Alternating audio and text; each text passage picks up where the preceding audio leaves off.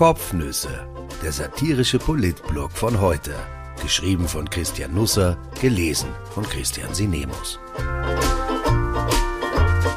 Heute ist der 3. Dezember 2021.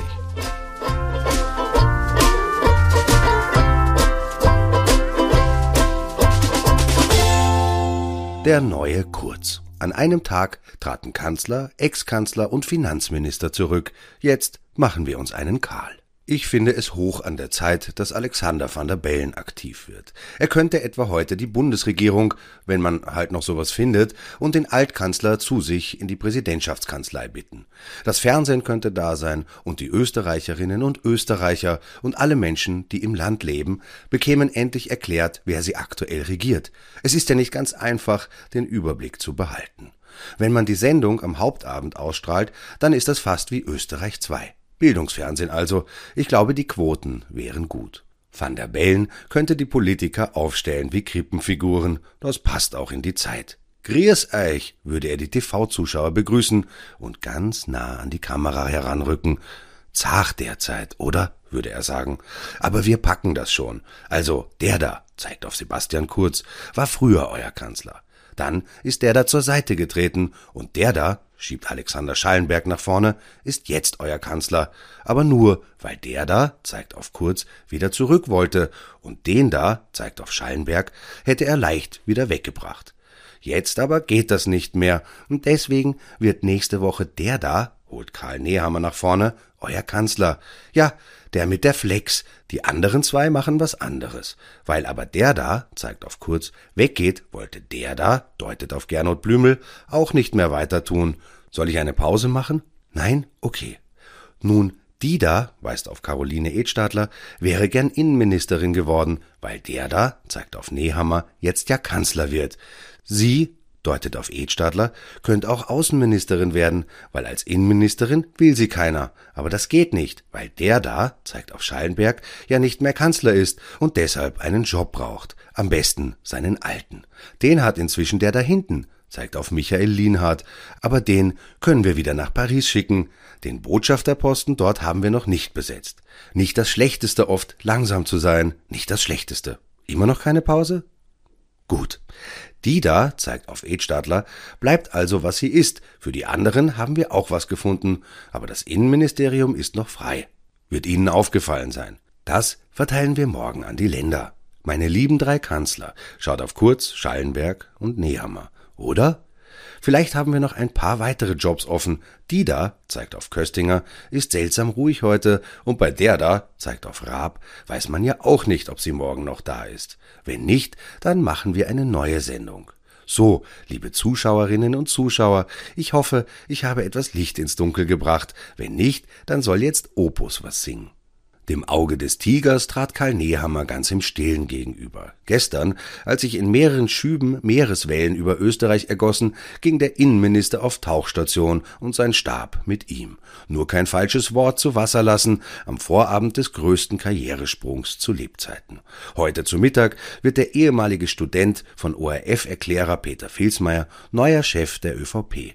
Montag, am späten Vormittag, wird er dann von Bundespräsident Alexander van der Bellen als Kanzler angelobt gelobt. Das Smartphone von Nehammer wird ab da noch häufiger läuten. Eye of the Tiger ist sein Klingelton. Rising up back on the street, did my time, took my chances, went the distance, now I'm back on my feet, just a man and his will to survive. Es sind Tage, die Medien gern mit Beben oder Chaos umschreiben. Wien bebte gestern nicht. Niemand lief angsterfüllt durch die Straßen, keiner weinte. Nicht einmal der Ex-Kanzler vergoss eine Träne. Vielleicht, weil es die Flüssigkeit nicht durch die starke Schminke schaffte. Aber los war schon einiges. Sebastian Kurz stand am Rednerpult der Politischen Akademie der ÖVP in Meidling, redete knapp 16 Minuten lang, ohne sichtliche Regung. Von der Emotion her hätte er auch den neuen Hyundai Taxen Hybrid vorstellen können. Gejagt habe er sich zuletzt gefühlt, sagt er, die Abwehr von Vorwürfen habe seine eigene Flamme ein bisschen kleiner werden lassen, ohne näher zu erläutern, in welchem Körperteil die Flamme bisher gelodert hatte. Dann gestand er Fehler ein, um sich gleich selber von den Folgen freizusprechen. Ich bin weder ein Heiliger noch ein Verbrecher. Es gilt die Unschuldsvermutung. Erdbeben können aus vielen Perspektiven geschildert werden. Verteidigungsministerin Claudia Tanner etwa verbrachte den Mittwoch und den Donnerstag in Rom, um dem Papst ihre Audienz zu erweisen, oder er ihr. Sie flog aus einem Österreich mit einer halbwegs stabilen Regierung ab und landete gestern bei ihrer Rückkehr in Gotham City, Batman auf Kur. Die ÖVP zerbröselte vor aller Augen. Nach Sebastian Kurz trat am Nachmittag Alexander Schallenberg ab. Das muss uns der Vatikan einmal nachmachen. Papst und Ex-Papst an ein und demselben Tag futsch. Am Abend folgte dann noch Finanzminister Gernot Blümel. Von Elisabeth Köstinger hörte man in die Nacht hinein auch nichts mehr. Man stelle sich vor, wir hätten jetzt auch noch eine Pandemie, dann stünden wir schön da, ohne funktionstüchtige Regierung. Wenn ein Topf übergeht, dann muss er eine Weile davor auf den Herd gesetzt worden sein. In diesem Fall passierte das vor etwa zwei Wochen. Da köchelte Kurz noch auf etwas höherer Flamme vor sich hin. In Wien wurde ruchbar, der Ex-Kanzler habe keinen Appetit mehr auf seinen Job, den er ohnehin nie wollte und den er auch nicht konnte. Schmeißt Kurz als ÖVP-Chef hin, fragte heute Keck, es gab Dementis. Die ÖVP versuchte den Eindruck zu vermitteln, ihr Chefkoch arbeite in der Küche noch an der Entwicklung neuer Menüs. In Wahrheit räumte er schon den Kühlschrank aus. Vor einer Woche lud Kurz dann eine Handvoll Journalisten einzeln zu sich in die ÖVP-Zentrale in die Wiener Lichtenfelsgasse ein. Er hatte sich im dritten Stock ein Büro einrichten lassen, das an das Kreisgezimmer im Kanzleramt erinnern soll. Das gelingt nicht so ganz. Zwar sitzt Lisa Wieser, seine persönliche Assistentin, im Vorzimmer und der Lampenschirm vom Ballhausplatz hat sich mit kurz auf den Weg gemacht. Auch die schwarze Couch und das Stehpult sind da. Sogar die Kapselmaschine zum Herstellen von Wahlkampfbuttons findet sich im neuen Hauptquartier wieder. Aber statt dem grünen Schüttbild von Nietzsche hängt nur ein Poster an der Wand. Es zeigt kurz beim Wahlkampfauftakt 2017 in der Wiener Stadthalle. Glorreiche Zeiten, nun ist alles viel kleiner, zweckmäßiger, ohne Lametta. Zu Gast sind nicht mehr Merkel oder Schwarzenegger, sondern hin und wieder schaut Gust Wöginger bei der Tür herein und sagt Hallo. Mit drei, vier Journalisten tauschte sich Kurz in den letzten Wochen noch aus. Clemens Eustritsch, Chefredakteur von heute.at, gehörte dazu. Interviews wollte der Ex-Kanzler keine mehr geben, die Gespräche sollten vertraulich bleiben. Was für viele offensichtlich war, für die Nebenbühne ist Kurz nicht gemacht. Im Parlament fühlte er sich von der ersten Minute an fremd, sogar in seinem eigenen Club. Er wusste sich nichts mit den Parlamentariern anzufangen und sie nichts mit ihm. Das zeigte sich auch in Kleinigkeiten. Kurz aß nicht mit dem Team zu Mittag, sondern in seinem kleinen Kammerl, häufig mit Elisabeth Köstinger, seiner engsten Vertrauten in der Regierung. Diese Woche ging der Ex-Kanzler seinen Abschied dann endgültig strategisch an. Kurz erzählt die Geschichte wie immer aus seiner eigenen Perspektive. Sie ließe sich wie ein Bravo-Fotoroman gestalten. In der Nacht auf Mittwoch habe er den Entschluss zum Rücktritt gefasst. Bei der Geburt des eigenen Kindes ist mir wieder bewusst geworden, wie viel Schönes es außerhalb der Politik gibt, sagte er gestern. Das ist wohl nur ein Teil der Wahrheit. Kurz hätte auch ohne Baby aufgehört. Ihm war schmerzlich bewusst geworden, welchen groben strategischen Fehler er mit seinem Seitwärts Rücktritt gemacht hatte. Er hatte die Lage falsch eingeschätzt, gedacht, alle würden ihn auf Knien anbetteln, doch zurückzukehren wie 2019, nachdem die Liaison mit Strache verifiziert worden war. Nun aber wandten sich immer mehr von ihm ab. Neun Landtagswahlen hatte er für und mit der ÖVP gewonnen, die kränkelnde Partei im Bund auf 37 Prozent gebracht. Vergessen, Kurz ging gestern aus der Politik, aber die Politik war schon längst aus ihm gegangen. Er hinterlässt einen enormen Flurschaden im Land, in der Regierung, in der Partei, und das offenbarte sich gestern.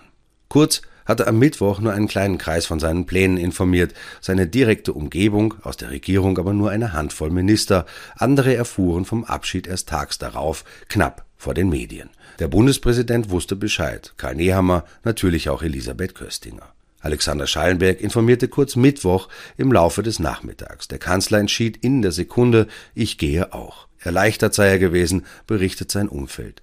Kanzler wollte der Diplomat zu keiner Zeit sein. Parteichef kam für ihn nie in Frage, also Rücktritt. Gestern ab 8.30 Uhr begann Kurz zu telefonieren. Er saß daheim, nicht in seinem Büro und rief zunächst die Landeschefs an, als erste Johanna Mickel-Leitner. Ich hege Zweifel, dass sie erst am Morgen vom Rückzug erfuhr, aber sie erzählte es mir gestern so, sehr gefasst. Ich halte die Entscheidung für richtig, sagt sie. Kurz habe gespürt, dass die Konstellation keine Dauerlösung ist. Nun bestehe die Möglichkeit, wieder für geordnete Verhältnisse zu sorgen. Was gemeint ist? Die ÖVP entfärbt sich. Sie stopft Türkis in die Waschmaschine und hofft, dass möglichst bald Schwarz herauskommt. Aber das wird dauern.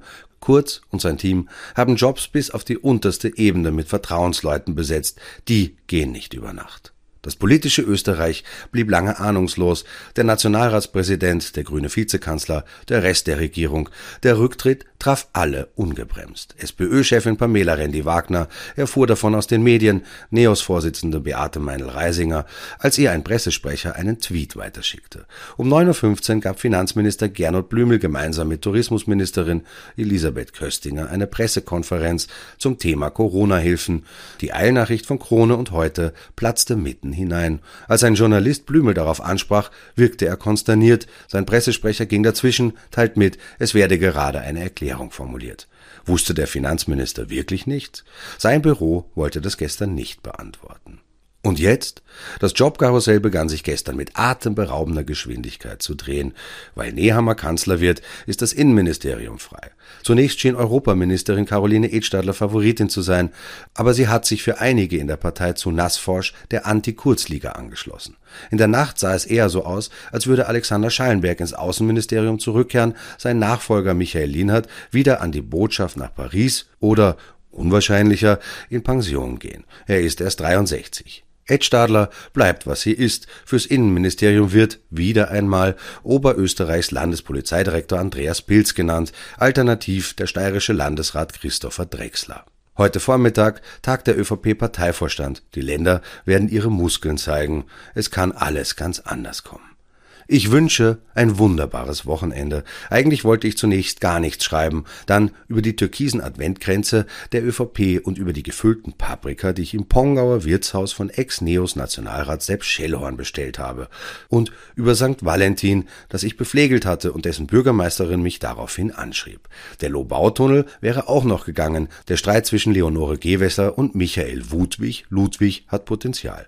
Gestern war das noch ein Riesenthema. Jetzt könnte man zu graben beginnen, ohne dass dies jemand merkt.